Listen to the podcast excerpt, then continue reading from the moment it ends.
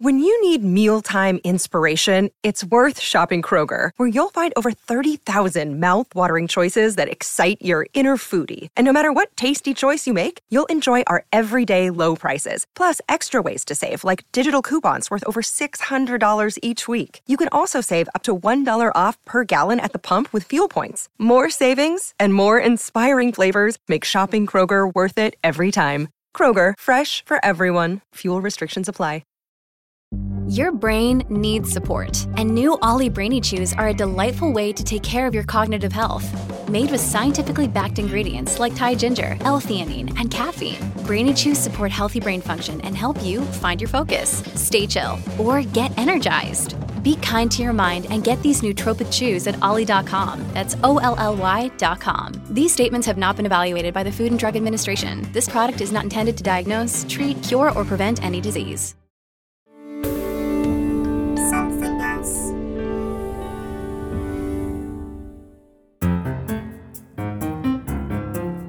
Hello, and welcome to this week's episode of Something Rhymes with Purple, the podcast for word nerds, but also anybody who has ever stopped to think, I love that word, or I really hate that word. I'm Susie Dent. I work on a program called Countdown, and I also dabble in dictionaries uh, pretty much all the time. And with me is my wonderful co presenter and friend, Gyles Brandreth. Hi, Gyles. It's good to be with you. Uh, We haven't met in a long while. And uh, I would like you to be the first person that I hug, but you wouldn't want to hug me right now because I've got a cold, uh, a stinking Yes. cold. And You have got a cold, and I don't know how you've managed this because I'm looking at you on a Zoom screen. But uh, we were chatting a little bit before we came on air, and I now have a sore throat. It's the power of personality. My wife has been saying to me for years, you know, marvelous personality, traits, but do just tone it down a bit if you wouldn't mind. Just spare people. You don't need to give them the full thing every time. But I'm so keen on you, Susie, that I've clearly been breathing into the microphone. It's been going down the line, and I'm so sorry. It's the kind of illness equivalent of um, echopraxis. And echopraxis is the sort of process by which if someone yawns, then it's immediately infectious and you, you have to yawn as well. Um, I- so I, I don't quite know how that works for sore throats. But yes, literally just come on. I think it's all psychosomatic. What do we want to talk about this week? Well, every now and again, we like to shine the spotlight on one person who has contributed greatly to um, to our language. Um, so we've we focused on George Orwell, haven't we? Uh, Dr. Johnson, of course, Charles Dickens, and Giles. You teased a couple of weeks ago uh, someone who I'm going to be completely honest about. I have not read very much of at all, uh, which is appalling, really, because he has made an impact in a very sort of strange, slightly tangential way, he has made an impact on our language. Um, you will find many of his words in the dictionary, but I wouldn't say many of them equally are words that we would use every day. But you know so much more about him than I do that I'm going to sit back and listen today. We're going to talk about James Joyce. One of my favourite words that he came up with is smile smirk. S M I L E S M I R K, which is a, a cross between a genuine smile and a disdainful smirk, a smile smirk. He did have an amazing way with words, James Joyce. We are so blessed, we who speak and read the English language, that uh, Ireland exists because Ireland has given us some of the greatest, wittiest, most profound and exciting writers. If you like the theatre, as I do, you love the plays of Sheridan and Oscar Wilde and Bernard Shaw, three great Irish playwrights. James Joyce also wrote a play, Exiles, but he's most famous for his novels. And I do know a little bit about him only because I did him for um, O level and A level. Uh, and I've dug up my notes, and I thought I might begin, since you know so little about him, by just reminding you and everybody else who James Joyce was. James Augustine Aloysius Joyce, great name. Born the 2nd of February, 1882. Uh, same date, 2nd of February, is one of my daughters. She's called Saethryd. We thought we'd give her an interesting name. And he died on the 13th of January, 1941. Novelist, poet, born in Dublin, where his father, and this is relevant to his stories, uh, was somebody who went around collecting the rates. He was educated at a Jesuit college and uh, he became captain of school. He then went on to University College Dublin. Uh, he had a great imagination uh, and a great mind. He studied naturalist and symbolist, symbolist literature in Paris. He married a lady called Nora Barnacle in 1904 when he was just One 22. of the best names ever, surely. Isn't it a great name? And she, again, is important to his writing. Well, uh, Nora is a fascinating name. Uh, Barnacle is uh, an even better name in some ways. Uh, and he left Ireland and then lived on the continent, teaching languages at uh, Trieste and in Switzerland uh, for more than 10 years. And living abroad is, is relevant again to his writing. One of his devotees who helped him with his writing and also is a great Irish writer, Samuel Beckett, who also contributed to, to the language, though he wrote mainly in French and then translated his plays uh, back into English. Anyway, back to Joyce. His first publication was a volume of lyrics, uh, sort of poems and songs called Chamber Music. And um, really, he becomes famous, and we begin to recognize him through his short stories, Dubliners and that was published in 1914. And, and that's, in a way, a very good book with which to start. Stories about Dublin. And the book I did at school, and this is how most people listening to this would have been introduced to him Portrait of the Artist as a Young Man. It's a biographical novel, and that came out in 1916. But his fame rests on the book that I have read Mm-hmm. and many have tried to read and abandon it. I don't pretend that I've understood it all, or possibly even understood any of it, really. It's a novel called Ulysses. It was published in Paris because of the censorship elsewhere. It was reset six times by the printers because Joyce kept rewriting it every time he got the proofs. But eventually. Sounds like my books. yes. Well, if you were James Joyce, the misprints in your book would have been treated as a great original new words. Um, anyway, when eventually it was published, he got the first printed copy on his 40th birthday. And one critic at the time described it as the greatest novel of the 20th century, while another said it was the foulest book ever printed. Yes. So we have to at some point talk about how scatological he is. Because it made a huge impact for that reason as well, didn't, didn't it? I, I think Ulysses is a little bit like Tristram Shandy. It's the book that you take on your summer holidays because you are finally going to read it and you never quite get round to it. Yeah, absolutely. I still haven't finished War and Peace. Uh, never mind À la recherche du temps perdu. Oh, Proust, yes. Bruce, well, there's so many films. volumes of that. Uh, well, Yeah. exactly. The films they, they help us through, uh, and uh, people have tried to make things like Ulysses in, into films. But you're right. The language was banned in America till 1933, when a judge ruled that while in many places it is somewhat emetic, nowhere does it tend to be aphrodisiac. Uh-huh. Uh, and the story deals with a single day in Dublin. Uh, and it is amazing. Let's begin to explore some of the words that he uses and have some fun with those. But I will just share with you my favourite Samuel Beckett story because it gives you a good impression of, of what Joyce was doing with language. Beckett, the man who wrote Waiting for Godot, was a, was a younger person and uh, helped Joyce in his writing. He would dictate to Beckett, and Beckett would write it down. And uh, once or twice he was dictating a bit of Finnegan's Wake, another of his great works. And in the middle of one of the sessions, there was a knock at the door, which Beckett didn't hear. And so Joyce said, Come in. And Beckett wrote that down. And afterwards, uh, Joyce was rereading what Beckett had written down and said, Well, what's this? Come in. And Beckett said, Well, you said that. And Joyce thought for a moment and then decided, let it stand. So he was quite willing to see coincidence as a collaborator. So I don't think we need to worry too much. Somebody knocks at the door, he says, "Come in." Uh, Beckett writes it down as part of the book, and it stays in the book. So um, we can be quite re- we can be quite relaxed, I think, in our in our ways. So let's choose. Let's let let's look at some of the words. I mean, he's most famous, I think, for for uh, a hundred letter monster of a word that appears in Finnegan's Wake that begins ba ba ba dai gach gach tach. Well, I can't even do it. People will have to look it up or even read Finnegan's Wake. Do you know about this word? Yeah, well, it's it's supposed to be a representation of the thunderclap that accompanied the fall of Adam and Eve. So it it's supposed to, I guess, sound incredibly ominous and um, and heavy and powerful. It's got Bronto in it, which of course is Greek for thunder. It's got a thunt in the middle, um, and it's got a thunuk at the end, which sounds very Norse-like. Um, and if you imagine the thunder as Viking, so it's a very clever word. Can I pronounce it? No, no chance if you, I mean, it's one of those words you'd have to sort of break down into 10 parts, and then you probably could. Because I think in the middle, there, I, I, can see after Bronto, there is tonnerre, which yes. is the French for thunder, isn't it? It absolutely is, tonnerre. And there's the Italian tuono is in there. Okay. And the Japanese kaminari.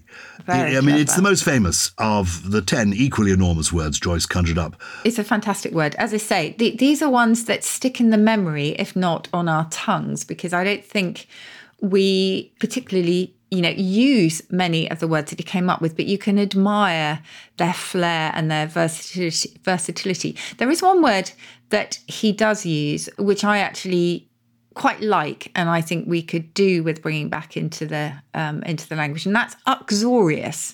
Do you know what that means? I think it means it's something to do with your wife, isn't it? It means is it, yes. does it mean being devoted to your wife? Yes. So um, I guess Joyce absolutely sort of lived this out. This was a husband who dotes on his wife possibly slightly obsessively. And there is a single word that describes the reverse a woman excessively fond of her husband, that is maritorious. But for some reason, that wasn't picked up really. Um, but he himself said, Am I right, Jazz? Which I think is beautiful. What truly matters is that love loves to love love. That's lovely. no, he that. did. I mean, what is interesting about his books is that the early ones are certainly the easy ones to read, uh, but even the ones that you don't quite understand, it's rather like uh, I don't understand music. But my friend Sheila Hancock, we've been making a television series where we go out on canals together. She has got me some earpods and is making me listen to classical music and is trying to explain what it's all about to me. And I'm not really understanding what it's all about, but I am quite enjoying it. And that's a little bit what the there's music in the language of James Joyce. You don't always have to understand it. Uh, tattarrattat is one of his words. Tattarrattat. Well, it's clear. It, it's it's a version of rat tat tat, isn't it? Mm. Someone, the sound of someone knocking at a door. Yes. And um, it goes into the Guinness Book of Records, I think, as the longest single word palindrome ever used oh, in English really? literature. Okay, that's T A T T A R R A T T a T. Yes. I mean, he's a strange character and he has a tough life because after he's written Ulysses for the next 17 years, he begins to go blind. And this is when he's working on Finnegans Wake. This is why he had to dictate uh, to Samuel Beckett. And the truth is, the early stories are comprehensible. The later stuff is kind of musical and strange, and some of it really is, to me anyway, unintelligible. And he's experimenting with language. He ends up quite sadly because during the Second World War he is in Zurich and he dies there. I mean, people say worn out by privations and worry. So his personal story has great joy in it and great unhappiness too.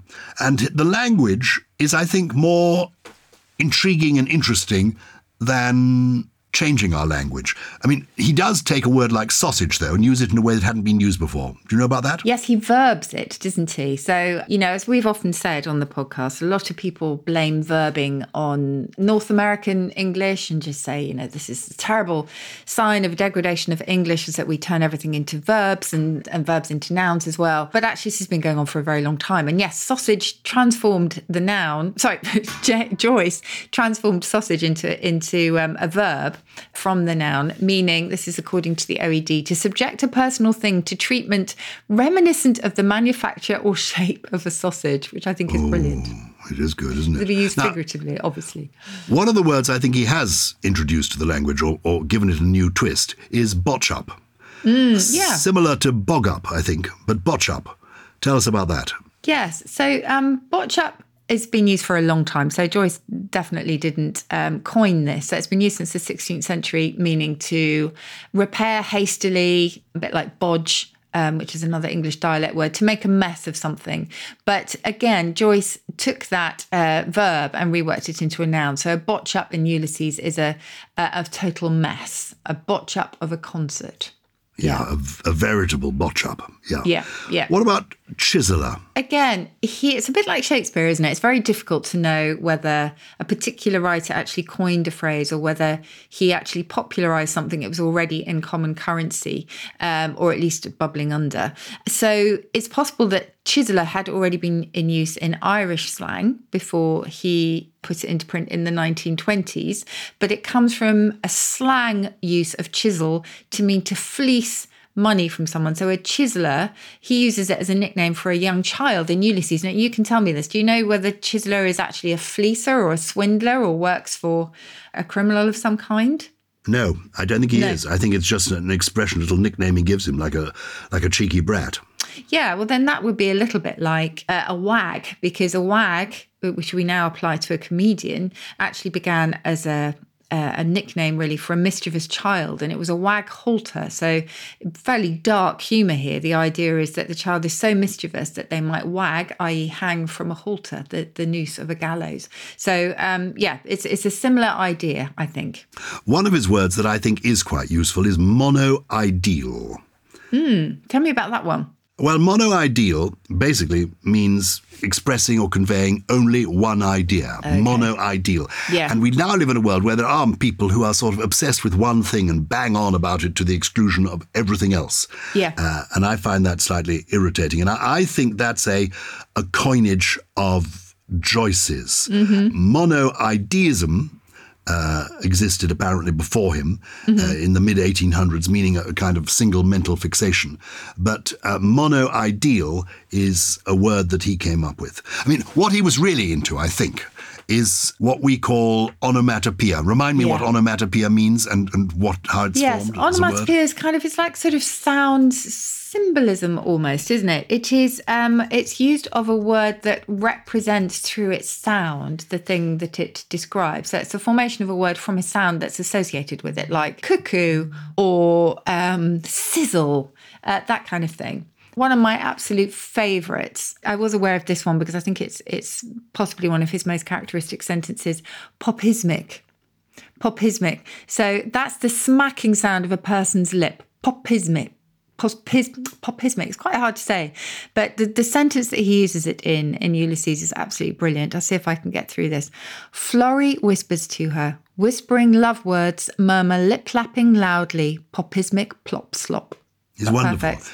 It It's a stream kind of consciousness, isn't it? Really? and it's verbal music. Extraordinary. Another of his onomatopoeic words is I think I'm pronouncing it correctly. Who who's he, he isn't here to tell us. M R K G N A O. M R K G N A O. It's uh, his version of meow. It's used several times and with a variety of spellings in Ulysses. It's um, meow. The cat said loudly. She blinked up out of her avid, shame closing eyes, mewing plaintively and long, showing him her milk white teeth. Meow! Oof. And you see, it works in its own way. He is an extraordinary person. Um, do you know the word peloothered? Peloothered. Yes, I do know that one because it, it. Should we come to this one after the break? Because it is one of many, many, many, many synonyms in the English language for being drunk. Good. Ring roundabout. It's time for a break. Do you ever wonder how celebrities order food? Like, is Sarah Paulson a Diet Coke or a regular Coke girlie? Some peasant coke? No. Or how does Sofia Vergara order a pizza? No, no, no tomatoes. I cannot eat tomatoes. Tomatoes? Yes. Are you cool with mushrooms? Not really. If these are the details you need, and I know you do, I have the podcast for you. I'm Jesse Tyler Ferguson, and on my podcast, Dinners on Me, I take some notable friends of mine out to dinners in Los Angeles and New York City. Listen wherever you get your podcasts. That thing was delicious. Welcome back to this special episode of Something Rhymes with Purple, where we are talking about the language uh, of James Joyce and the impact he had upon the dictionary. So, just tell me about peloothered. Peloothered. Well, if you're peloothered, then you're very, very drunk. And Joyce used this in Dubliners, which is his uh, early work, stories that I do recommend. And it was probably inspired, I think, by the early word blootered. Yes. Peloothered. It's a kind of Irish version of bluted. Bluted. Uh, it, it means being drunk, doesn't it? Are there, are there lots of words like this? Oh my goodness. So, um, the brilliant slang lexicographer Jonathan Green always says the waterfront of slang is narrow but very, very deep. And he produces these most fantastic timelines of particular themes within English. And you can trace the different synonyms for that particular concept. Some of them are quite rude. You will find the vagina, penis, all sorts of things in there. But when it comes to drunkenness, oh, the timeline is absolutely incredible. And quite a lot of them are uh, in the OED, but I have to say, slang furnishes a whole lot more. So if, if you can, I would urge you to look up Jonathan Green's about Jonathan Green, his timelines of slang. They're all free, um, all available online, as is his fantastic slang dictionary. And uh, yeah, I mean, peloothered, bluted, just two of many. Did James Joyce invent the quark? Q U A R K. So, what did he use it for in, in the physic, physical sense, as we would use it today? In, jo- in, in Finnegan's Wake, he has three quarks for Muster's Mark, uh, and it sounds to me just like a, a bit of rhyming fun that he's having. Um, yeah, three quarks for Muster Mark. Sure, he hasn't got much of a bark, and sure, he- any he has, it's all beside the mark. Uh, this is from Ulysses. Well, apparently, a US physicist called Murray Gell Mann, he coined it in 1964, but he did later associate it with that use of quark by James Joyce. Um, so definitely influential there. Um, he said, I employed the sound quark for several weeks. This is the physicist speaking in 1963 before noticing quark in Finnegan's Wake, which I had perused from time to time. The allusion to three quarks seemed perfect. I needed an excuse for retaining the pronunciation quark despite the occurrence of Mark, Bark, Mark, and so forth in Finnegan's Wake. I found that excuse by supposing that one ingredient of the line, three quarks for Muster Mark, was a cry of three quarts for Mister, heard in H.C. Earwicker's pub. Gosh, that's there's a whole lot going on in that quote. Um, so actually, it's quark rather than quark. I think I'm going to check. See if you can hear this. If you look in the Oxford English Dictionary, you can um, click on uh, audio and get the pronunciation. So here you go. Quark. There you go. And in the US, quirk. There we go. I use the word ring roundabout because I rather liked it before the break, and that's used in Ulysses to mean uh, to completely surround something. Okay. Scribbledy hobble. Scribbledy hobble. Oh. I like that. Sounds like hobbledehoy. What's a That was- scribbledy hobble? That was the name Joyce gave to one of his notebooks in which he jotted down names and words, ideas, turns of phrase, anecdotes.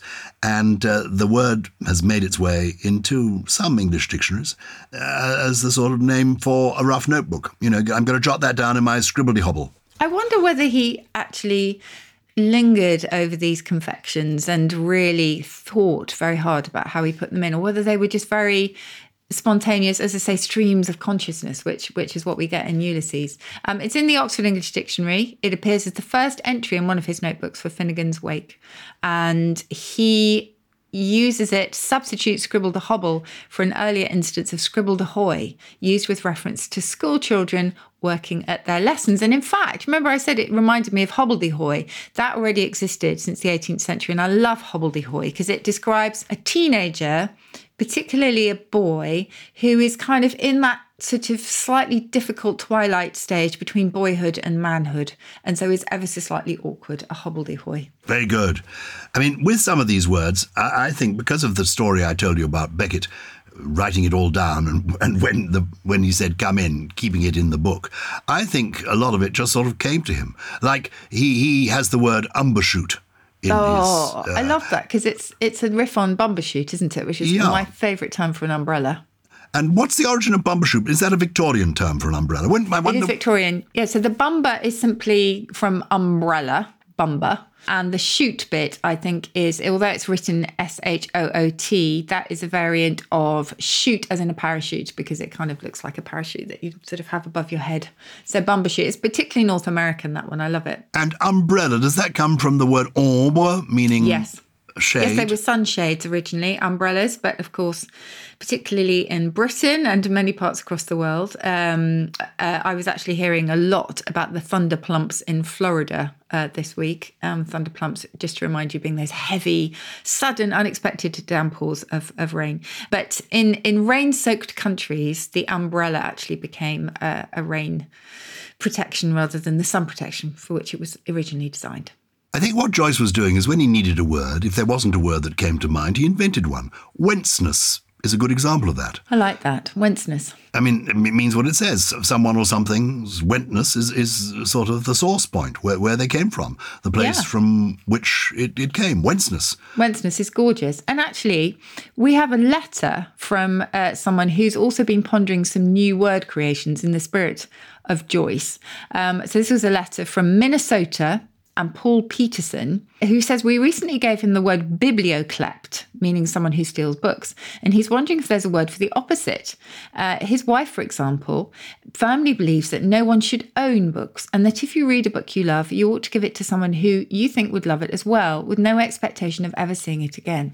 Is there a word for such a person? And uh, he suggests, Paul, a bibliodore or a pan-biblist which are, are great, I think. And um, yeah, I've been pondering this a little and I can't actually come up with anything better. So it would be great to put this out to the purple people and, and ask them if they can coin a word that means somebody who loves to give books away.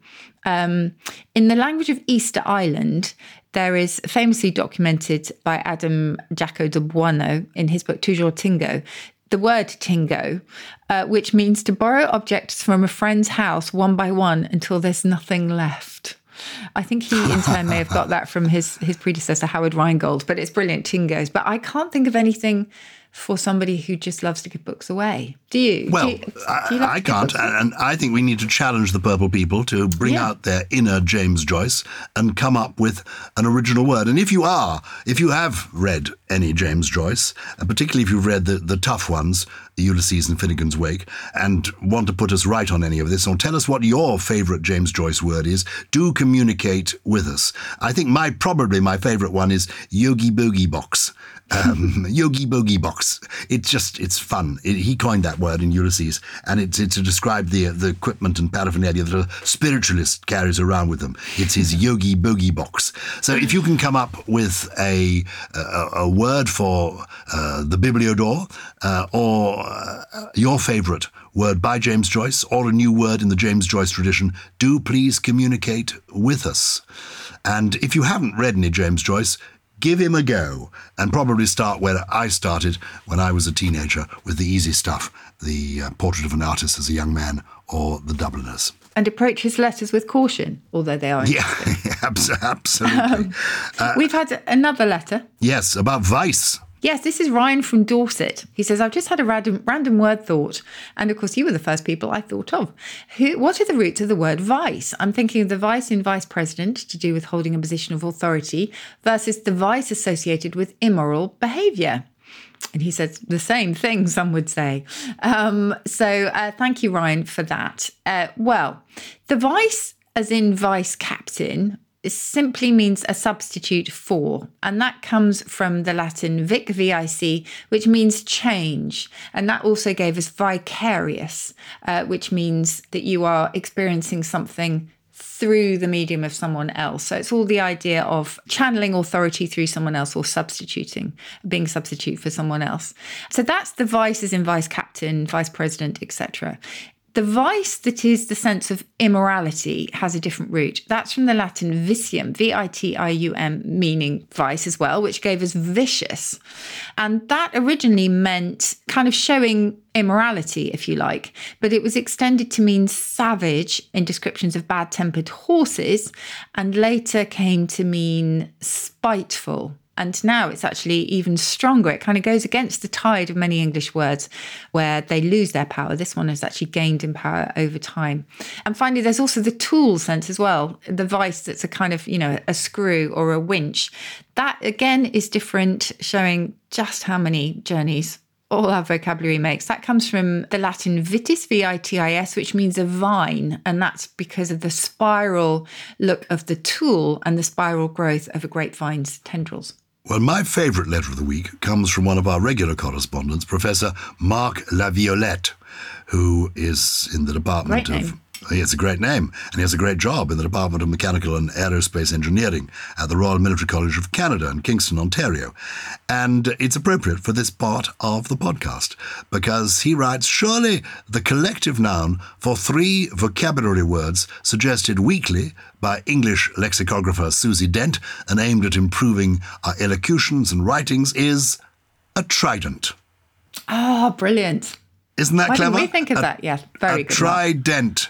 What is the origin of the word trident, in fact? Uh, it means three three toothed, really. So you have to remember that Ah. um, dent dent means tooth, and possibly my ancestors had quite prominent teeth. Alternatively, it might be topographical and refer to dent in uh, in Yorkshire. But yeah, it means three toothed. So it was the three pronged fish spear, wasn't it, that um, Poseidon or Neptune had, and obviously Yeah. that's born by Britannia. So yeah, three toothed is a trident. Three toothed. But I, I love well, there you are. A trio. And so, have you got something uh, we can get our teeth into? Have you got a trio of interesting words to share with us this week, Susie? Yes. I have a dialect word today from uh, Devon in Britain, which describes you if you are in a state of nervous apprehension. I seem to spend my my life in that. We were talking about being on tenderhooks. In a state of nervous apprehension, you can say you're twitterty snip. Twitterty snip. I like that. Twitterty snip. That's a little, that's a sl- slightly Joycean word in itself. It is, isn't isn't it? it? Twitterty snip. Yeah, mm-hmm. it is. Now, I don't know if you remember, but one of my trios for a, a little while back was a spindrift, which is one of my absolute favourite English words. And spindrift is the tang of the sea that's carried by the air. You know, sometimes you can taste on your lips the salty tang hmm. of the sea. But if the sea is particularly whipped up by the wind and producing a lot of spindrift, it is spumescent. Spumescent means frothy or foam like. Spumescent. Well, I think that is worthy of James Joyce too. Spumescent. And finally, a gallimaufry. I think some people will be will be familiar with this one. A gallimaufry is simply a hodgepodge or a jumble or a bit of a mess, and it comes from the French for an unappetizing dish made of all sorts of different ingredients. A strange concoction. A gallimaufry. Like a hodgepodge. Exactly. A Actually, what is, what is the yes, or indeed the Joyce word podchop? But what is a hodge? Where does a hodgepodge come from? And is it a hodgepodge or is it a hodgepodge? Oh, do you know? Look, we we need to return to food, and I'll talk about it then because there are so many different words that uh, for a complete mess that are related to food. So leave hodgepodge with me. Good. We'll come back to food. We'll come back to you very shortly. I'll give you one more James Joyce story and then a poem, a short poem by somebody who was a, a friend of his and also rather a strange person who ended up pretty unhappily. Um, but this is my favourite Joyce story. A young man comes up to him in Zurich and says to James Joyce, May I kiss the hand that wrote Ulysses? To which Joyce replied, No, it did a lot of other things too. And now the poem. And I thought I'd do a poem today by uh, Ezra Pound, controversial poet, strange man, 1885, 1972. And uh, he was a friend uh, and collaborator of James Joyce at times. And the poem is simply four lines. And the days are not full enough, and the nights are not full enough, and life slips by like a field mouse, not shaking the grass. Oh, always choose such beautiful poems. Excellent. Well, thank you. Sorry, I was just pondering that one. Thank you uh, for listening. As always, please do recommend us to friends if you liked us, or better still, get in touch purple at somethingelse.com. Something else rhymes with purple. Something Rhymes with Purple, as well as Something Else Rhymes with Purple, is a Something Else production. It was produced by Lawrence Bassett with additional production from Harriet Wells, Steve Ackerman, Ella McLeod, Jay Beale, and Popismic Plopslop himself. Aye, it's Gully!